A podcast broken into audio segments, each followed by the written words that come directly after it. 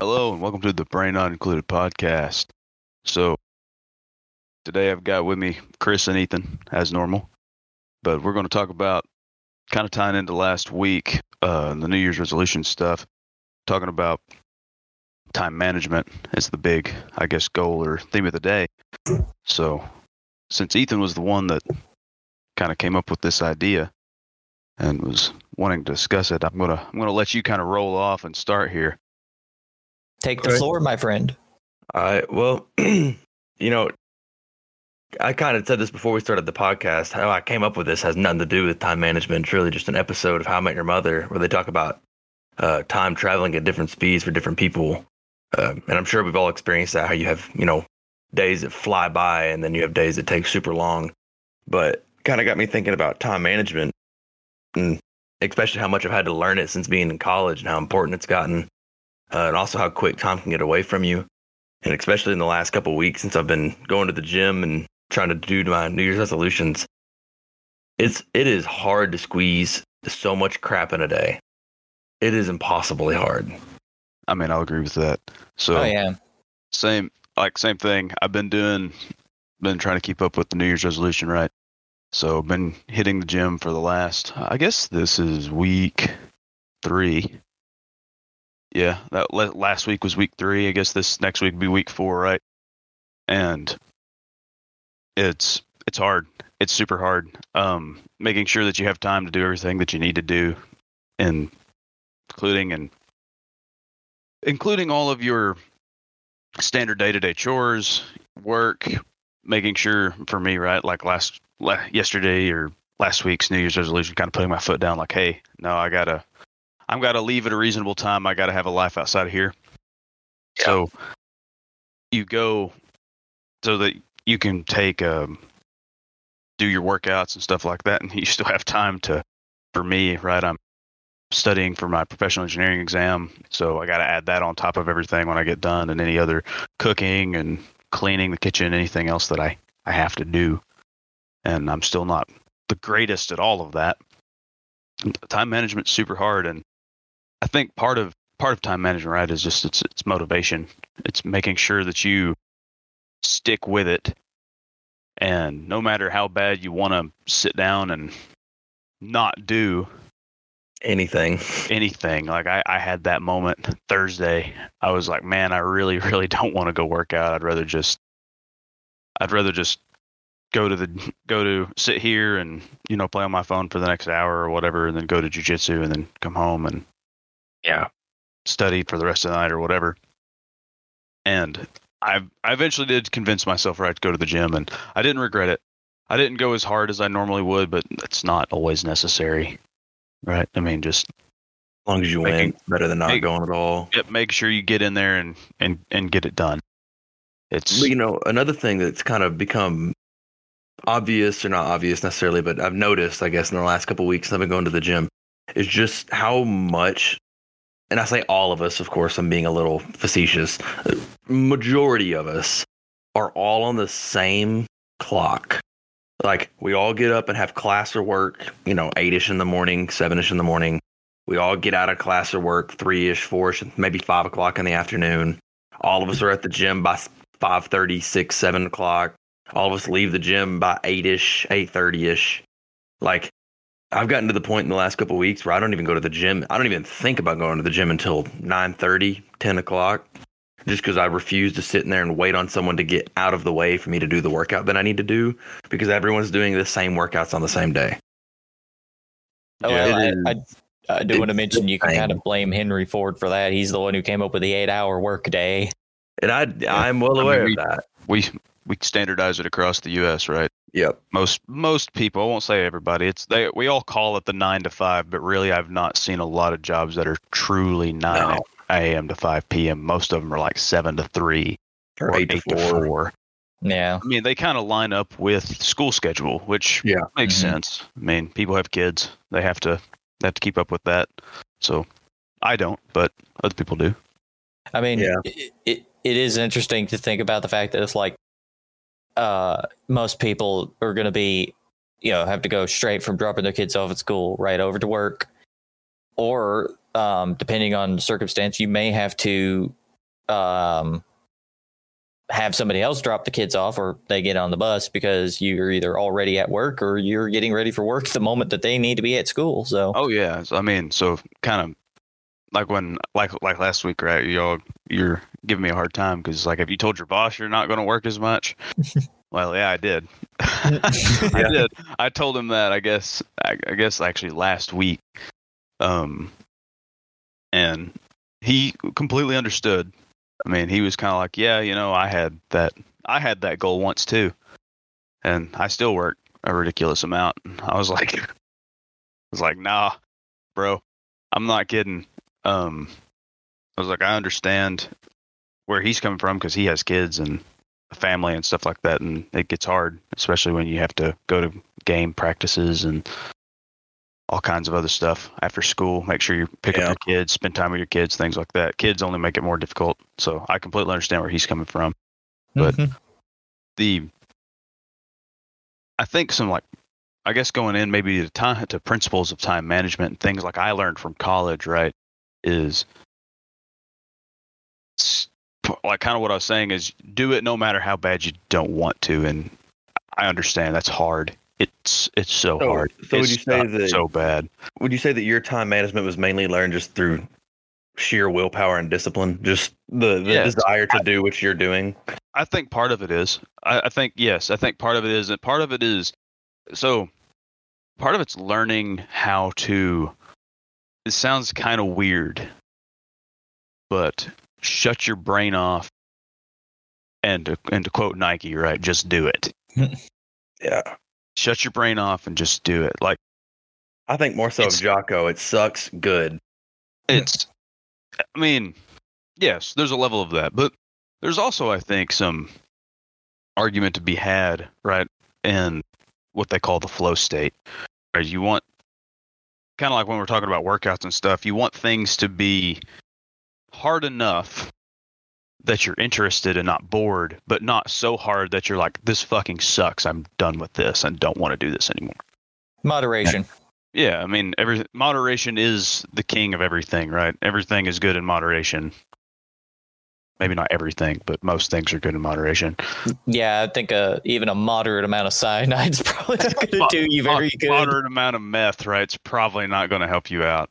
Black tar well, heroin's well now wait a minute, Hunter. It depends. If you have ADHD, it, it will it'll do you great. This is true. Micro moderate is, you know what? Maybe moderate come moderate amount comes in different sizes. Like a microgram of meth is probably a moderate amount. For people for people who need it. Let's put it that way. But let's uh let's But a healthy let's dose say of black tar heroin once a week. That ought to get that ought to get the hair off. uh, anyway. if you take enough, if you take just enough speed to get yourself going, but not enough to kill you, you can get everything done. As I let's not encourage people to do that. uh, I think it'd be preferred that we uh, keep that out of the picture. I mean, hey, we mark this. We mark this shit as explicit. I mean, well, that is true, but uh, let's not encourage our audience into bad habits. But We're we're talking about time management, people, not ruining their lives. if you want, if you want great time management, listen to me right now. Take speed. If you Time don't will go sleep, you got eight slow. more hours. Hey, it worked in the '80s. Okay, cocaine was everywhere. Cocaine is a hell of a drug. Cocaine is a hell of a drug. In the, now we Uh. live in the days of coffee and, and depression and self-loathing. Yeah. Anyway, Oh. back to, let's get this back on track here. We're talking about time management, and I think I have something to add to that. All right. So, when it comes to time management, I think it's always kind of interesting because when we're young, time seems to crawl, right? Oh yeah. And I mean, then when and you the- get and older, the older you get, the faster time goes. It's insane. Like yes, I always heard like my grandmother talk about that, right? It's like as you get older, time just keeps going faster and you know, you as a little kid or as a as a younger adult, right? You you hear that the only you time time think any- goes fast is recess. I swear. Yeah, and you don't think about it. You're like, "What? No, time doesn't go fast." And then it like you here you are, you know, in your late 20s and it hits you like a ton of bricks. And you're like, "Oh my god, time like literally does start to fly. Like it gets faster and faster and faster and faster." And it's insanity. Yeah, I think I have I have some theories as to why that is, and obviously I'm not I'm no scientist, but I, I like to think that the reason time starts to fly as you get older is because you have you you become more focused on things. Because you know when you're a kid, right? It's like eh, there's so many things that Well, you're actually learning. did hear a theory on this. Um, I don't. I, I can't quote the scientist. I can't quote who. I can't. I don't know who to attribute this theory to. I guess I'll. I'll. Quarant or quote it with that, right? I don't know who. I don't remember who to quote this theory to. But essentially, the theory goes: the reason that time seems to fly by faster and faster as you get older is because it's relativistic. And so as you get older, right? One as you, if when you're 1 years old, 1 year is literally half of your entire lifespan. When you're I mean- 20 years old, 1 year is a 20th of your entire lifespan. When you're 50 years old, it's a 50th. And so relative relativistically a year seems shorter and shorter the longer you live. And I kind of see that. Like I said, I was what I was trying to get at was the idea that you know when you're young, you don't have like you don't have as much focus on any one thing at any one time. It's so spread out, right? And it makes your time feel like it's taking longer because you, you're you're doing multiple things, right? But as you get older, you start focusing more on individual tasks, right? You start spending more of your time on less things, right?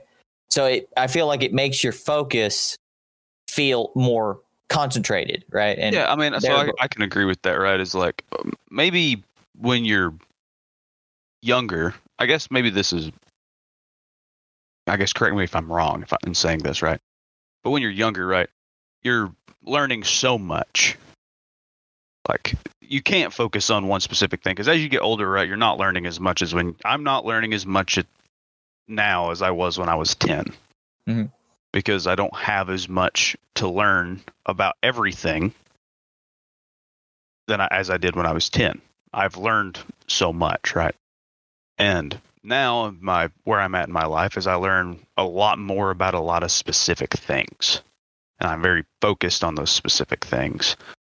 And the low income the learning comes slower versus back then, right? You're just you're you're drinking from a fire hose hmm. all the time. Yes. And I, I I mean- think that's one of the reasons why when we get older and we slow down and we have more time to think on things because we're not constantly being told to go here, do this, do that, you start to realize what, like how how I guess how slow things were for so long before you had to get here and get you know get speed you know speed up and especially because it's, especially if you live in a or live or work in a competitive area right because if you live in a big city it's hustle and bustle you got to be there you know you got to be there you got to get there you got to get it done right I mean, so and you have to no- focus on on that You just have to leave two hours before work starts. I know. time management That's true. So that is one thing I've always noticed. It's kind of an offshoot of or side note to time management, I guess, is like living mostly in smaller towns and in the in the south, right, my entire life. Um, having visited many places, including cities and stuff like that. In the bigger cities and in the more northern regions and really northeastern regions, they are way faster. Everything has to be fast. Like it needs to be done not now, I guess necessarily, but like Definition here of as soon as possible. yeah, down here in the south, right? Well, if you're checking out at the grocery store, you'll have a little chit chat with the Cashier and cashier who's checking you out and stuff the like that. The guy that. behind you in line. and the guy behind you in line, and it's more friendly maybe, but it's also a slower pace, and no one's in a hurry. And there, it's like Which is one reason why uh, down here, if you are in a hurry, I hate to be that guy, but you're the biggest dick in the store when you're in a hurry down here. Mhm. Yeah, yeah. I like mean, if you're in a if you're in a I don't hurry, think the- I mean, just if you're the if you're the dude in the store that's in a hurry down here, I don't want to say and make it sound like you're automatically the villain in the store. And it's all about how you do it. Like I've gone into the store and been in a hurry before and someone's tried to talk to me and I just, you know, kind of talked to him for a second. I was like, hey man, well I gotta run. It's good seeing you. And there's a way to do it. But majority of people down here, if they catch you out in public, you're gonna be there for about 10, 20 minutes. So that, there there's a podcast topic all in itself right there is like Oh, the the whole a time the time and the place right and then the yeah.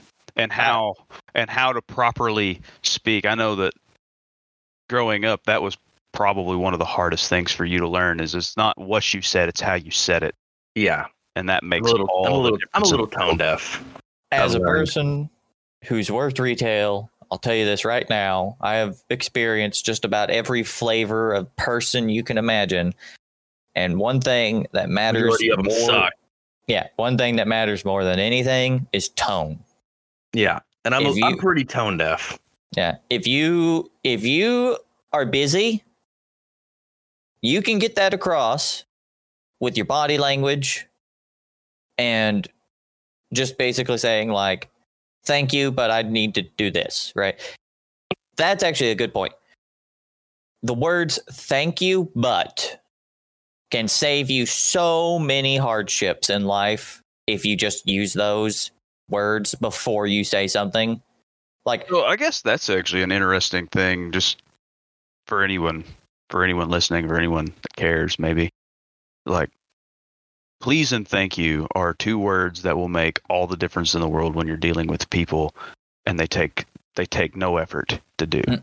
Throwing Yes. please and thank you in, into a conversation will get you a lot of places, and when dealing with people, and it's no extra effort to add it's really easy like if you want to if you want to hack with dealing with people per se like a life hack um treating people like people and and just adding please and thank you in your vernacular and how you speak to them and stuff like that. I mean it, takes a little practice. You can't just add like please after everything you say. You start that's that can also get a little annoying but adding please and thank you in the right places and when it and when it matters right? Or sorry. That's a th- those are things right that they take no extra effort the only thing it really probably requires you to do is swallow your pride a little bit and it gets you a lot farther with people um, yes, people Yeah. notice they they pay attention and they notice yeah. and Hundred and percent. and if they feel like you're treating them with respect and you're treating them as they as they deserve to be treated just for being a person, right? You'll get way farther with them. uh, I would say the best way I could kind of put this is like if you so you know if you're at the store, you're on your way, you need to get out there, and the cashier wants to chit chat. You can just say, "Thank you, but I'm busy. I need to go," rather than just saying, "I'm busy. I need to go." Right? It's like and there's, it and there's other ways major to say thank you, right? It's like yeah. or and please and thank you and stuff like that. Like there's you don't have to say specifically thank you, Yeah. but again, that's a whole separate topic. Oh yes, I figured I'd add Um. It's, it's just Uh, one of those small things that really help you like get back on task when you do have time crunches, when you do have things going on. It's it's and it really I realized this as I got older because when I was younger, I was that guy that I wouldn't just walk away. If somebody started talking to me in the store, I'd sit there and talk to him, and next thing you know, you're 30 minutes late to dinner. And it's like, well, what happened? Oh, I ran into so and so.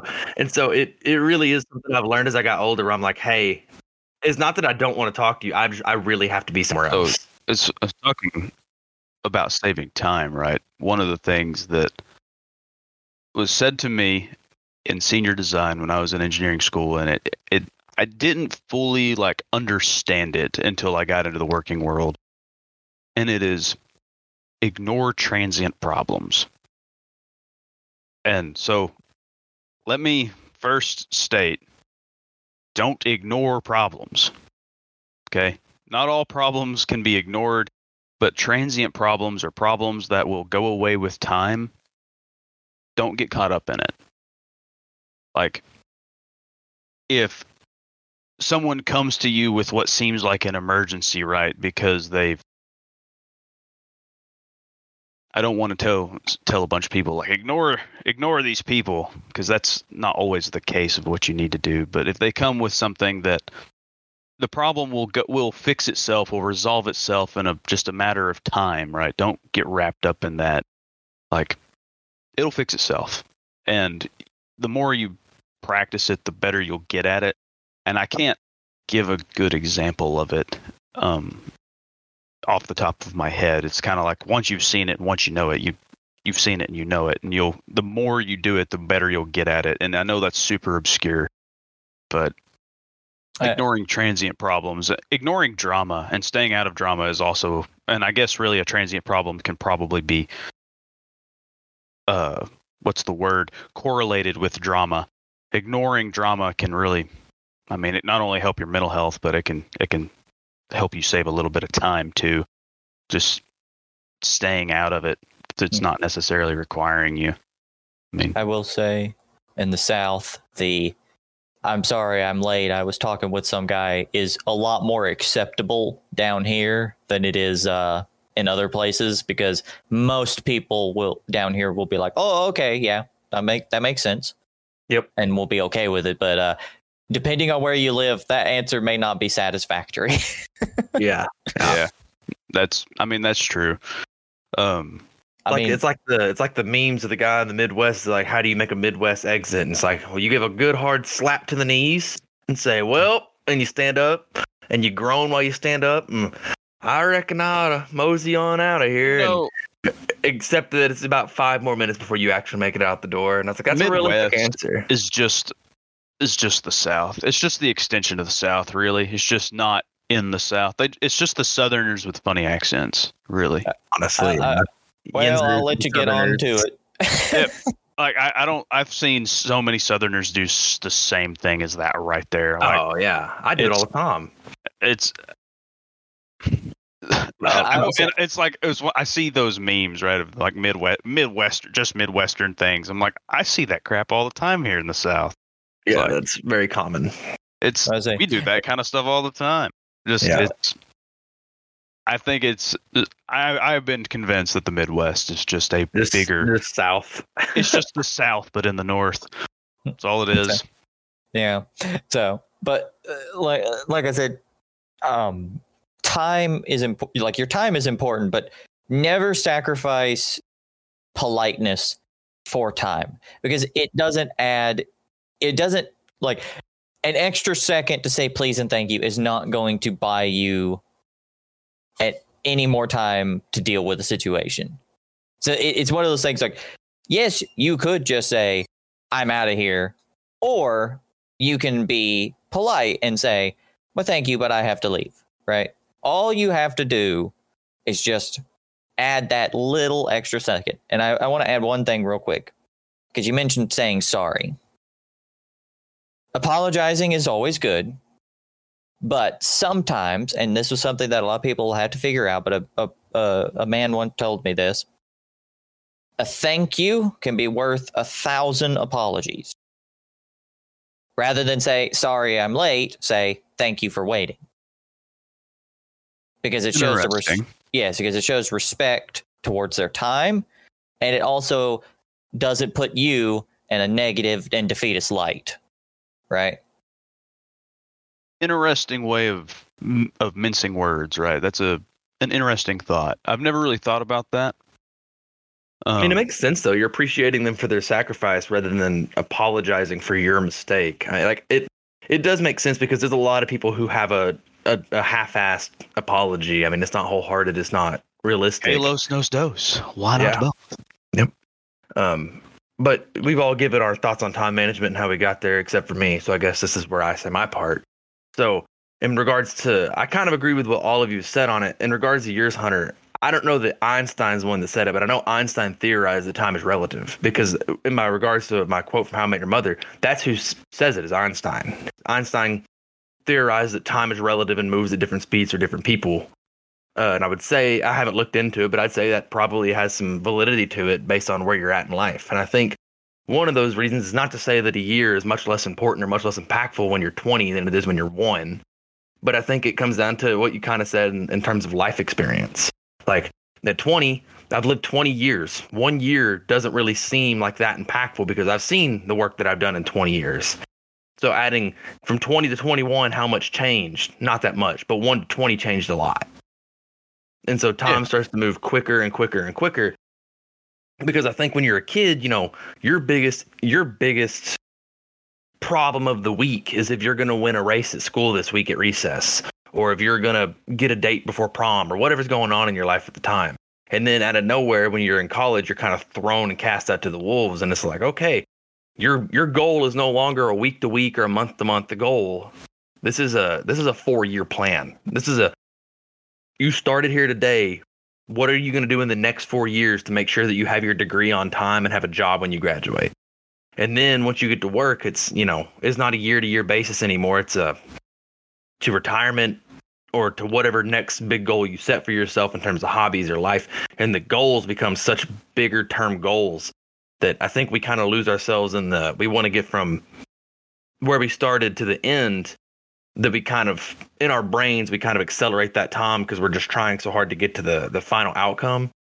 Um, I also think a big reason we do it is just time's limited. It's the most limited resource in the world. You can't pay for more of it. You can't buy more of it. And I hate to say it, but the older we get, the more precious, yet also the more fragile it gets. Yes, and and so that was actually one of the biggest things, right?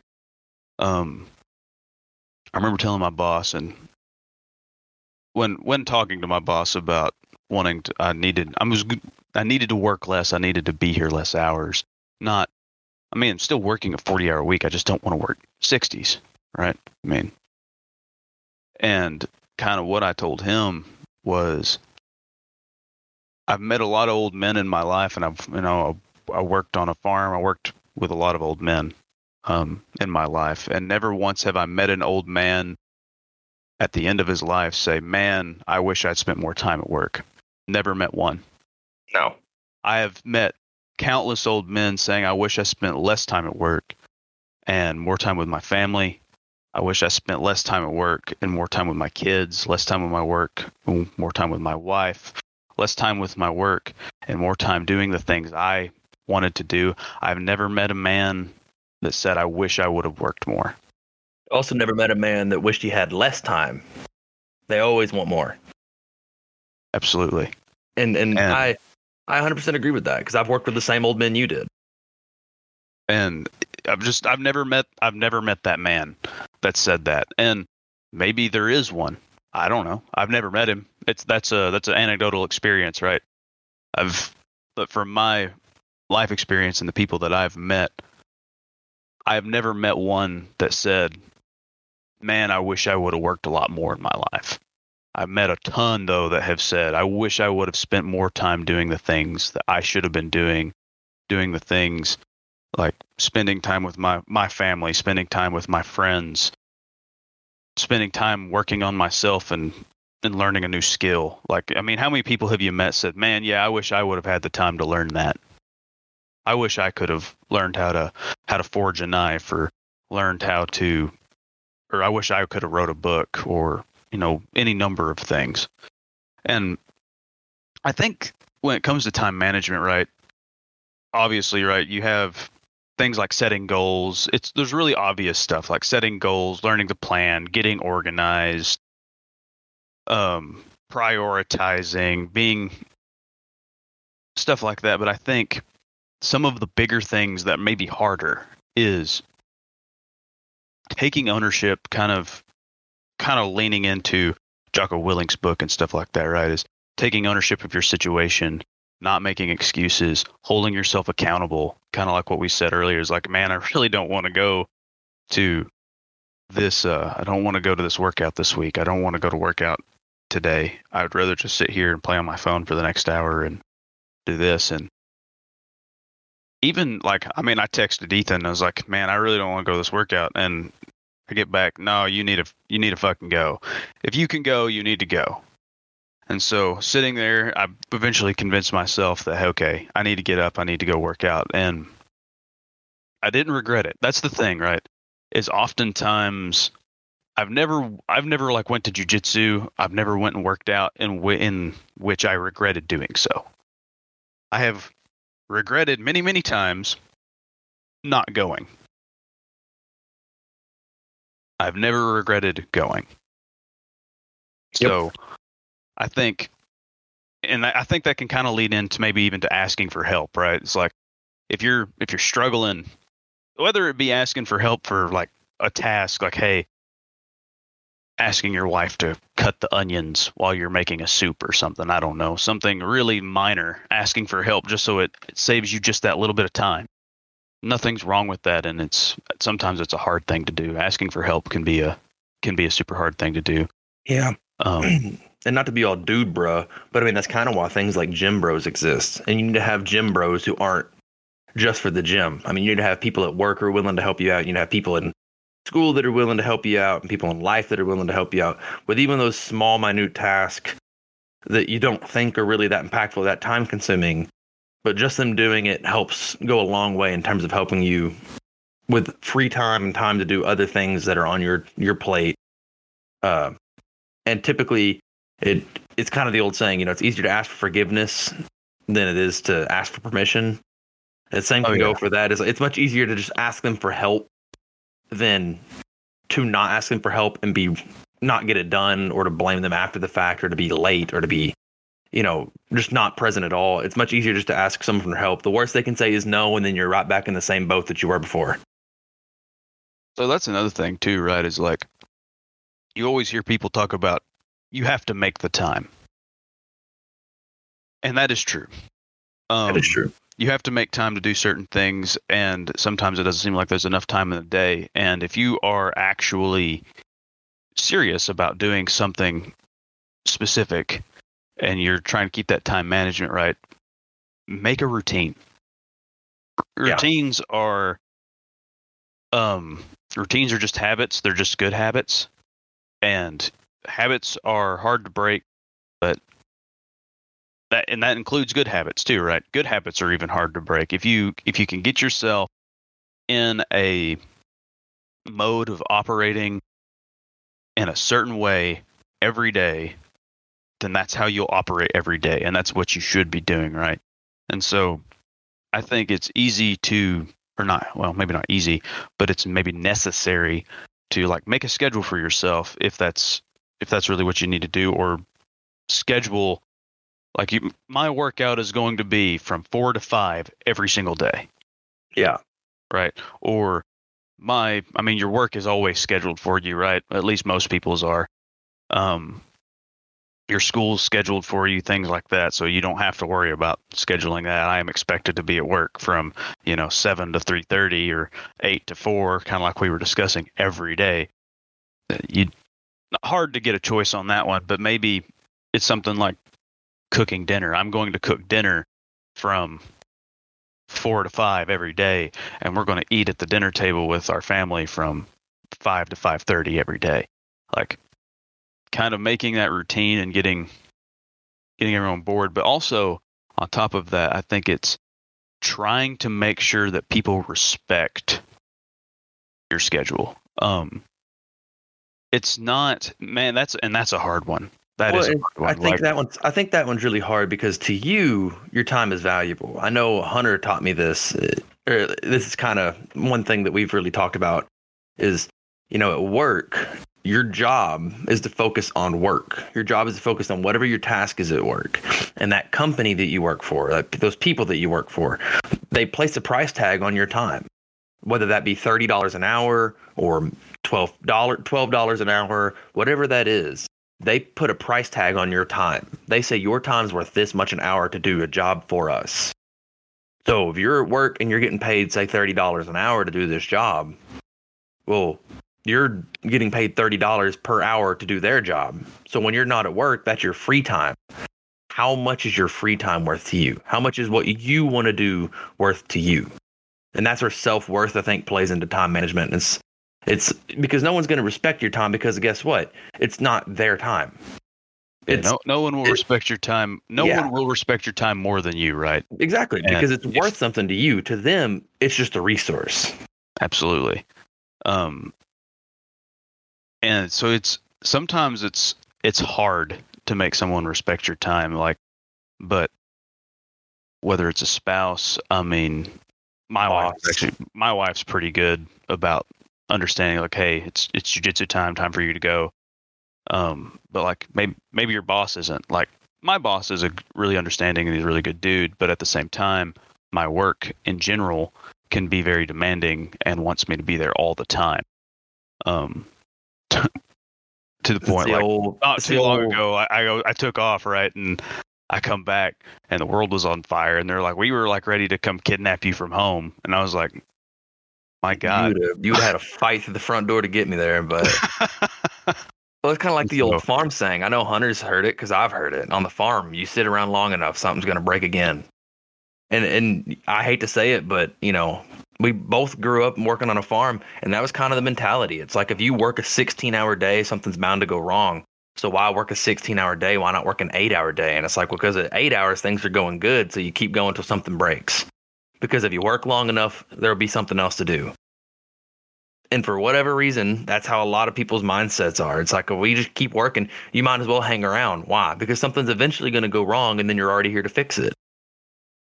And that's it's it's a it's a kind of a shitty mentality and I hate that mentality, but that is how a lot of places and employers will will view you and view your free time.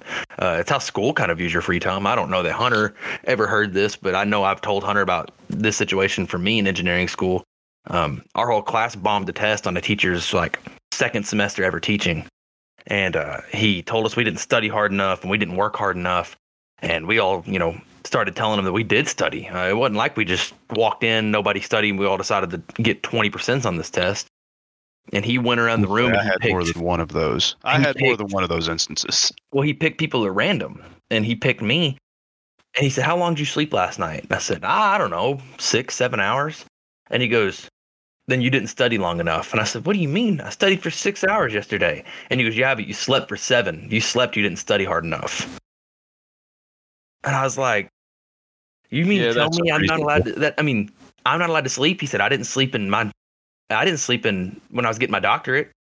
He goes, "I slept maybe two hours a night." And I said, then you didn't sleep long. Or I was thinking, you slept too long. And he kind of looked at me and I kind of looked at him and I was like, that's ridiculous. I mean, you're, you're expecting me to just not be a human at this point. And so at a, at a certain point, we had to go to the dean. We had to go like tell him like, you're going to have to, you're going to have Like to I said, I won't name names, but we had a we had an instance not too long ago where um one of my coworkers needed to work from home for a few for like a week because he has a new kid, and uh, one of the bosses had the gall to tell him, "Make sure you're not taking care of your kid while you're working." Yeesh. and I I I was like a little taken aback when I heard that. I was like, "Are you fucking kidding me? Did Yeah, you really just fucking say that?" Oh my god. That's what I'm saying. They'll take advantage of that, Tom. It's like they don't expect you to be a human. And at a certain point, you got to put your foot down and just, just Yes. tell them they're wrong. Tell them this is not, this is not your time. This is my time. and And if I get the job done, why does it matter? Yep, it's and it's not just about it's not just about companies, it's about people in general. Yeah. Um I mean, that's not just your Anyone- boss. That's everyone. that's everybody. You have to make people respect your time. Um I'm not saying don't be a dick. No, but the, the the principle of it is that when you when people when you make people respect your time, you respect your own time, and it makes it easier to go do those things that you want to do. Not because you have more free time, but because you fought for that free time. You set your foot down and said, "I need this time to this time off." Because this is what I want to do, and by respecting that, you hold yourself accountable to go do the workout or cook or clean or go to the doctor, do whatever it is that you needed to do in that time slot. You hold yourself accountable because you not only respected yourself, but you made other people respect this is my time. This is my free time. One of my buddies actually had a a good i think a good quote when it kind of comes to this stuff is you can be an authority. You can have authority and not be a dick. You can tell someone that they're going to do something and you can get somebody to do something and not be a dick. You can do both. Both exist.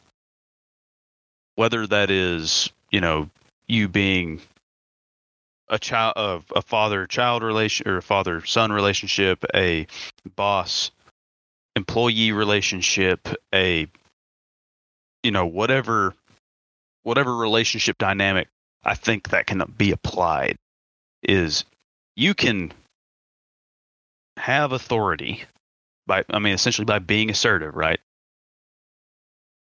And and not be a dick about it. I, and I don't think that's even remotely questionable. Yeah, yeah, I agree.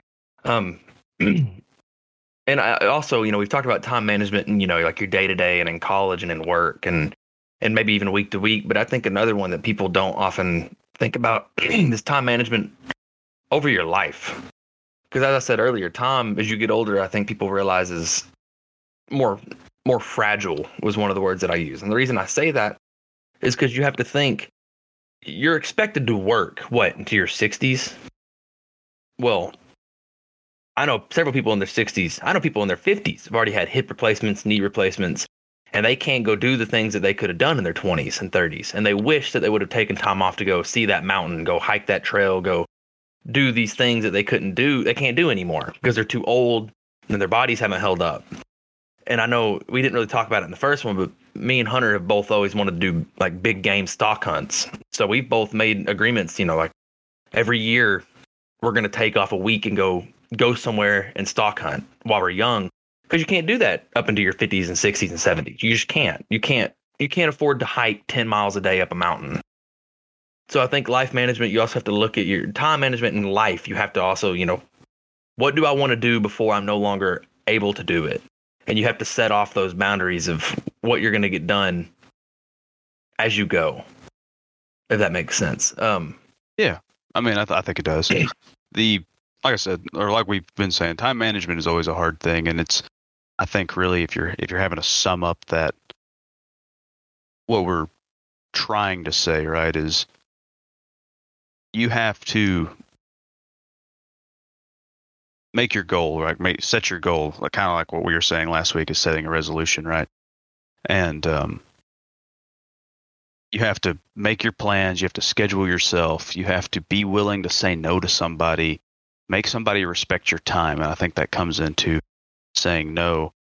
Um, make sure you don't get caught up in transient issues and things that are not not conducive to making sure that your time is being respected. Yep. If you're in a leader position, you know, you need to be delegating, making sure that not everything is on you. So like I, I can say, right, I am in a leadership position and that is hard especially if you're a person that wants to hold on to everything that you do. You you always want to make sure that it's done right and done the way you want it done and delegation's hard and I'm I'm my my mentor, right? The one the guy before me was even worse about it than I am. God love him. He's a super good dude. He does struggle with the delegation process. He str- he struggles with the delegation process. You'd have to basically pry it out of his hands. Yeah.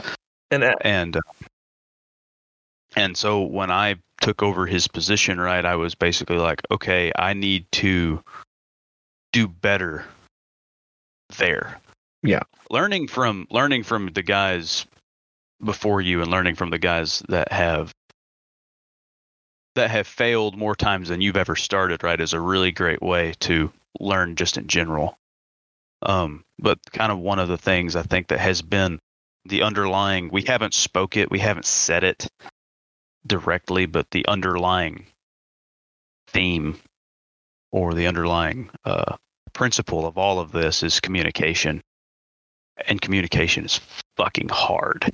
It's also key though. But it's key. Um, and because like on that topic, right, we had a buddy this week that was he's trying to get a date with this girl, and oh, I've told this story to like four people this week. he's trying to get a date with this girl, and she, my understanding is she had ghosted him before, and he and the, uh, two you know fast forward two years she had ghosted him like two years ago fast forward two years and here we are and she's hitting him up again and he's like how do i you know, how do I get her to basically admit that she ghosted me and that we've talked before and this and that? And essentially, what me and some of my buddies told him is like, just You her, Quit beating around the bush. quit Just- beating around the bush. I mean, you're an I- adult, man. Yep.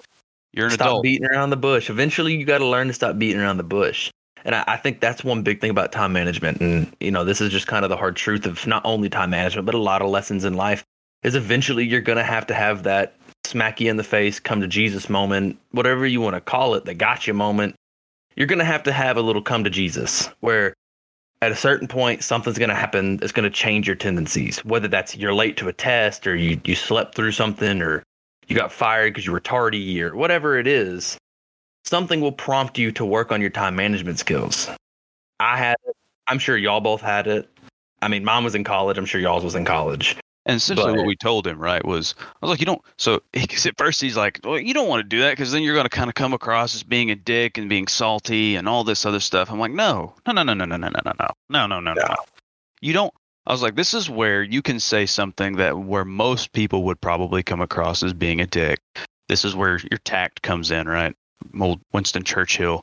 Tact is the ability to tell someone to go to hell in which they will look forward to the trip. Um,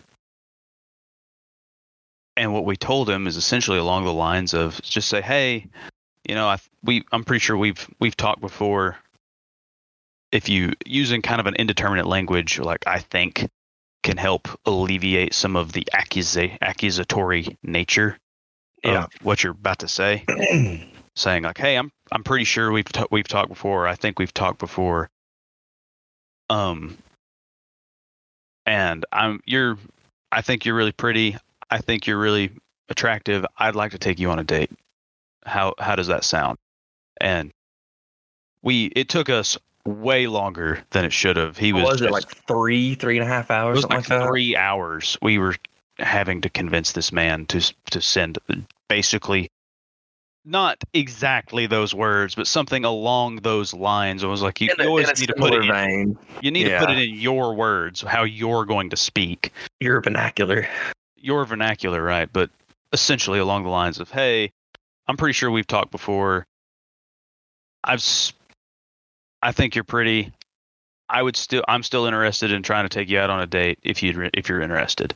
And he, oh, man, he was so resistant to it, but he finally did it. And guess what? He had a date this morning. Yep. And as I'm saying, like that's that's one of those come to Jesus moments. And as I said, that's not just about time management. It's to be about things like that, communication, where it's just you you have to learn the hard way that you your your way isn't always the right way. Sometimes you have to have you have to have a little give. Yep, she came back and she was like, "Yeah, I'd totally be interested in a date." And then I told her I, the next thing I told him to say, I was like, "Ask her if you know X time on X day is good." Yep. And he's like, "Well, I can't do that." Okay, we'll ask him. Ask her for the next day, right? Don't don't. I was like, she's already said yes to letting you take her on a date. So, ask her for the date Yeah. and I, set, I think and set a time. And I think the key principle of this story here is, and the key principle of this whole kind of podcast is eventually you have to stop beating around the bush.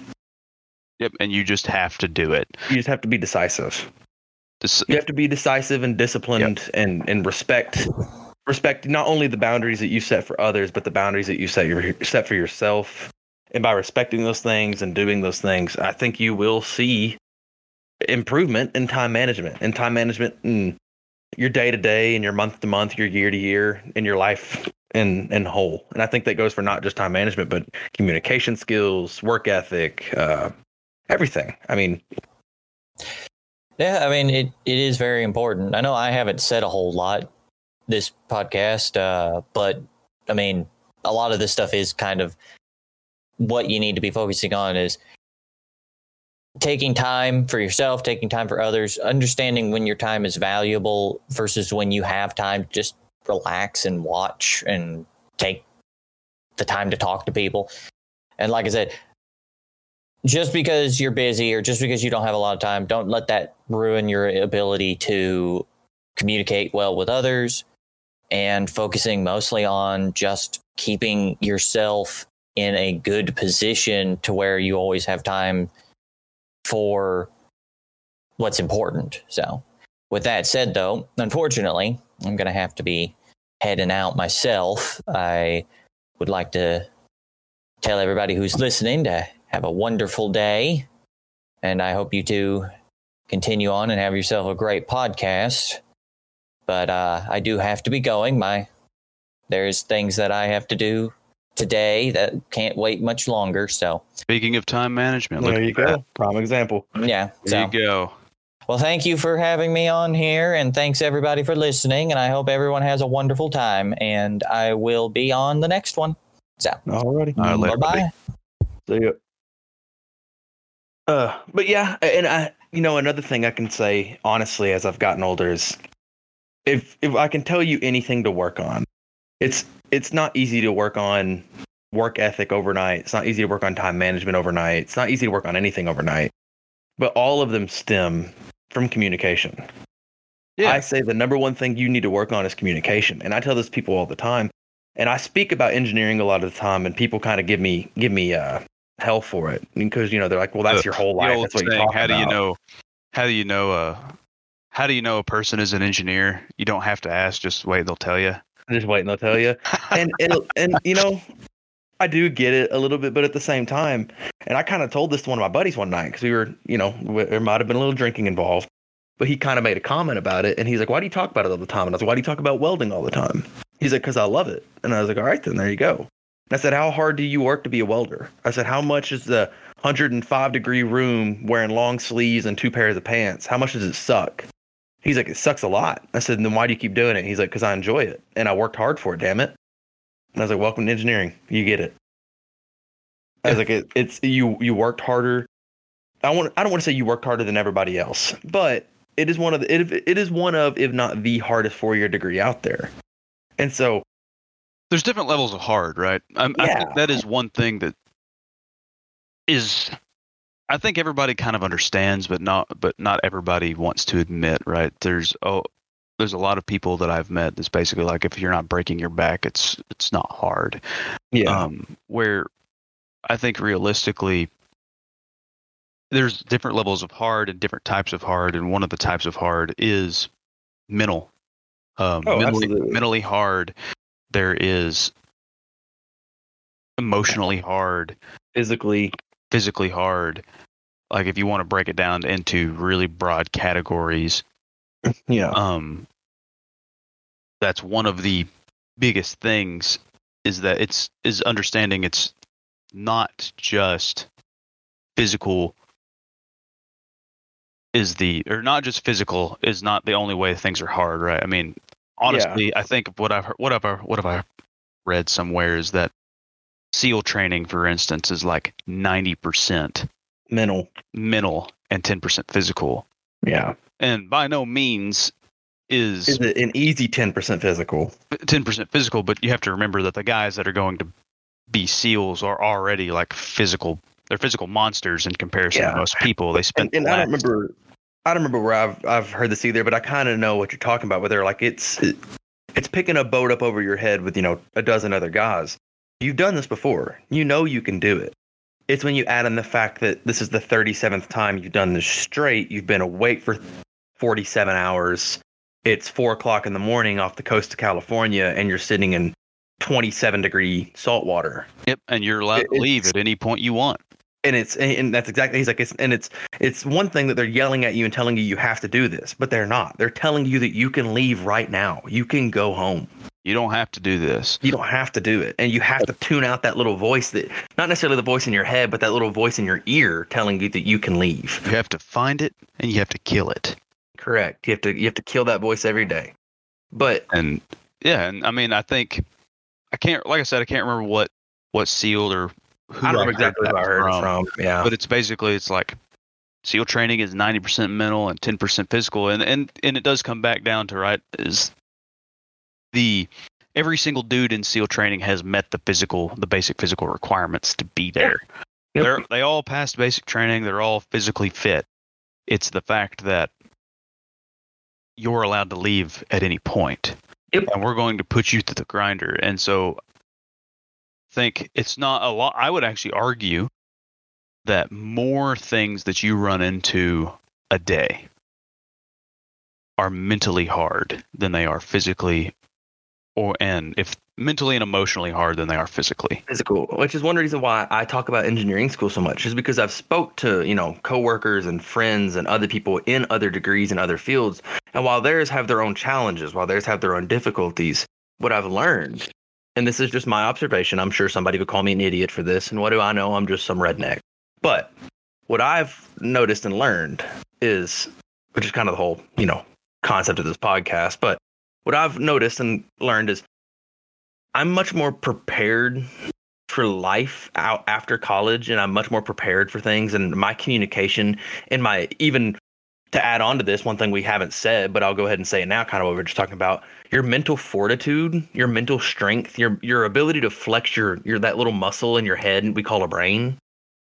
Mine is significantly sharper faster and higher than other people around me because for the last 4 or 5 years I've had people rather than extend deadlines and tell me I I can do this and I can I can achieve whatever I want.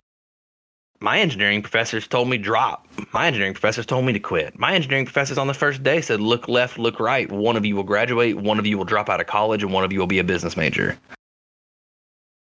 I mean, th- that's that's the harsh reality, you know, and it's Yep.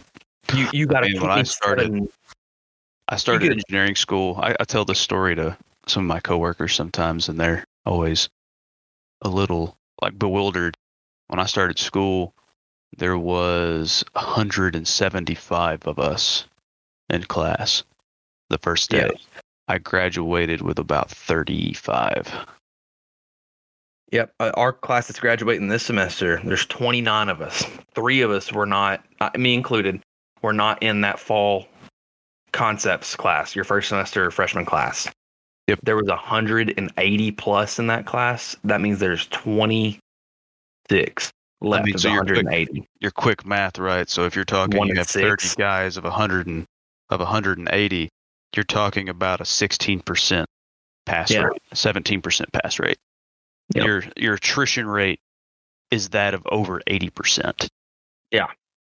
And and it is it is 100%, you know, It's hard. it's hard.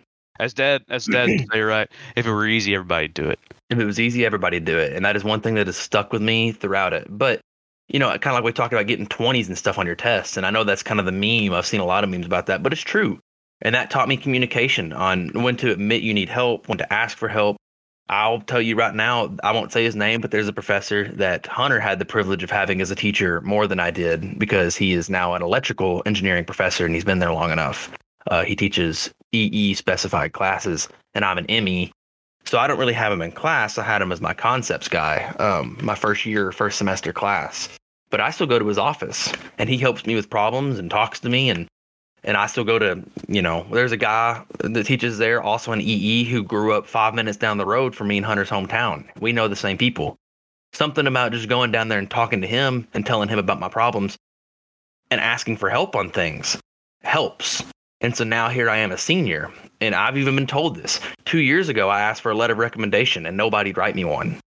Now we here here we are today. There isn't a single teacher in there that wouldn't write me a decent letter of recommendation. I'm pretty confident in because over the last two years, I've gotten much more comfortable going to their office and asking for help and asking about things and and asking about my grades. And it's it's no longer a well, this sucks. Everybody made a twenty. It's a I'm a little more what could I have done better, but also admitting that if everybody made a 20, what could you have done different? It's and it's a mental fortitude thing, it's a confidence thing, but mainly more above everything, it's a communication. You've you've opened up the communication line between you and your professors that I will respect I could have done more as long as you respect the fact that maybe you did a little too much and I think a lot of my teachers and me have gotten to that that point where it's you know I see them in the hallway and we're on a they it's a first name basis. We'll talk to each other, and it's a respectful communication where it's it's professional, but also it's a little bit personable to the point. It's like we can have that. And so therefore, not all of them, but a lot more of them now respect my time, my free time, and and things like that to the point they'll work around schedules. And I think that kind of bleeds into it. And it also makes me wonder if I would have started this three years ago, how much more free time I would have had and how much better my grades would have been. But I digress. Um, I think that's kind of the key concept, though. You know, is like you have to make connections wherever you're at, wherever you are, wherever you're doing, whatever you're working, whether that's school, work, business, hell, even in your own home with your family, whether that be your wife or your mom and dad. Like, communication is key, mental fortitude is key, discipline, respect, respect your own time, respect others' times, and therefore they'll respect your time. Like all those i think play a key role into the concept that is time management but also just into life in general. Uh, and i think those will help you in any goal you set whether that be a life goal or a new year's resolution or any any quantifiable goal i guess. So I mean, absolutely, and I mean, like, I think Jocko Willink has a good quote on this, and the the the essentially the quote is, "There is no easy way. yeah There is only hard work, late nights, early mornings, practice, rehearsal, repetition, study, sweat, blood, toil, frustration, and discipline." And that is from Discipline Equals Freedom Field Manual by Jocko Willink. I mean, that is that is the quote. I'm not much of a reader, but I do certain levels of things I do appreciate, and Jocko's uh, some of Jocko's stuff is definitely. I think he is. I think it's definitely worth a look. Like especially if you're interested in trying to get i think if you're life under interested in- control, maybe. I think if you're interested in self improvement at all, if you're Yeah. if you have big goals or any form of self improvement in mind, I think Jocko is a great one to listen to. And if Jocko's not your flavor, I think even David Goggins, he's a little more a little more hard, but he's, he's also worth hard, he's a little to. hardcore, Yeah. Um. but like it's it's always about being better better than yourself yesterday. One per one percent every day, One right? better today than you were yesterday, Absolutely. and understand that one percent compounds. You'll never be a hundred. Yep. You'll never get to a 100, but that why shouldn't you try Why shouldn't you be as close as possible? all day every day? all day, every day.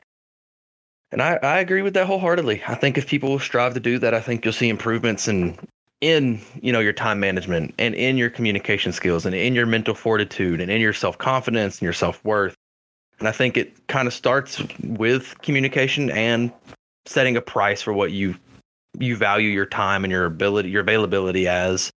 Um, and those those that progress you see will maybe not come overnight, but it'll come faster than you expect. And I think everyone will have that.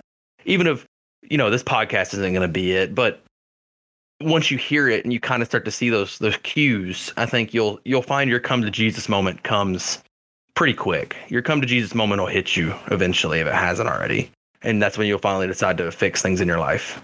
Well, I guess with that said, right, we can probably start heading this podcast out. Yeah. Um. So we have made a Twitter. If you guys want to follow us on Twitter, I believe it's at the BN at BNI underscore pod. P O D. believe so. I, I I can't remember. I let me just look it up. Hold you know on. I'll pull it up real quick. I'm not a big Twitter aficionado. It No, is I mean- at capital BNI underscore pod. That is BNI underscore POD.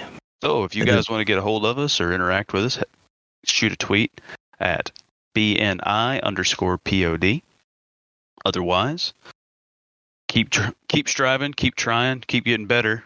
This is Hunter, This is Ethan. and we'll see you guys next time.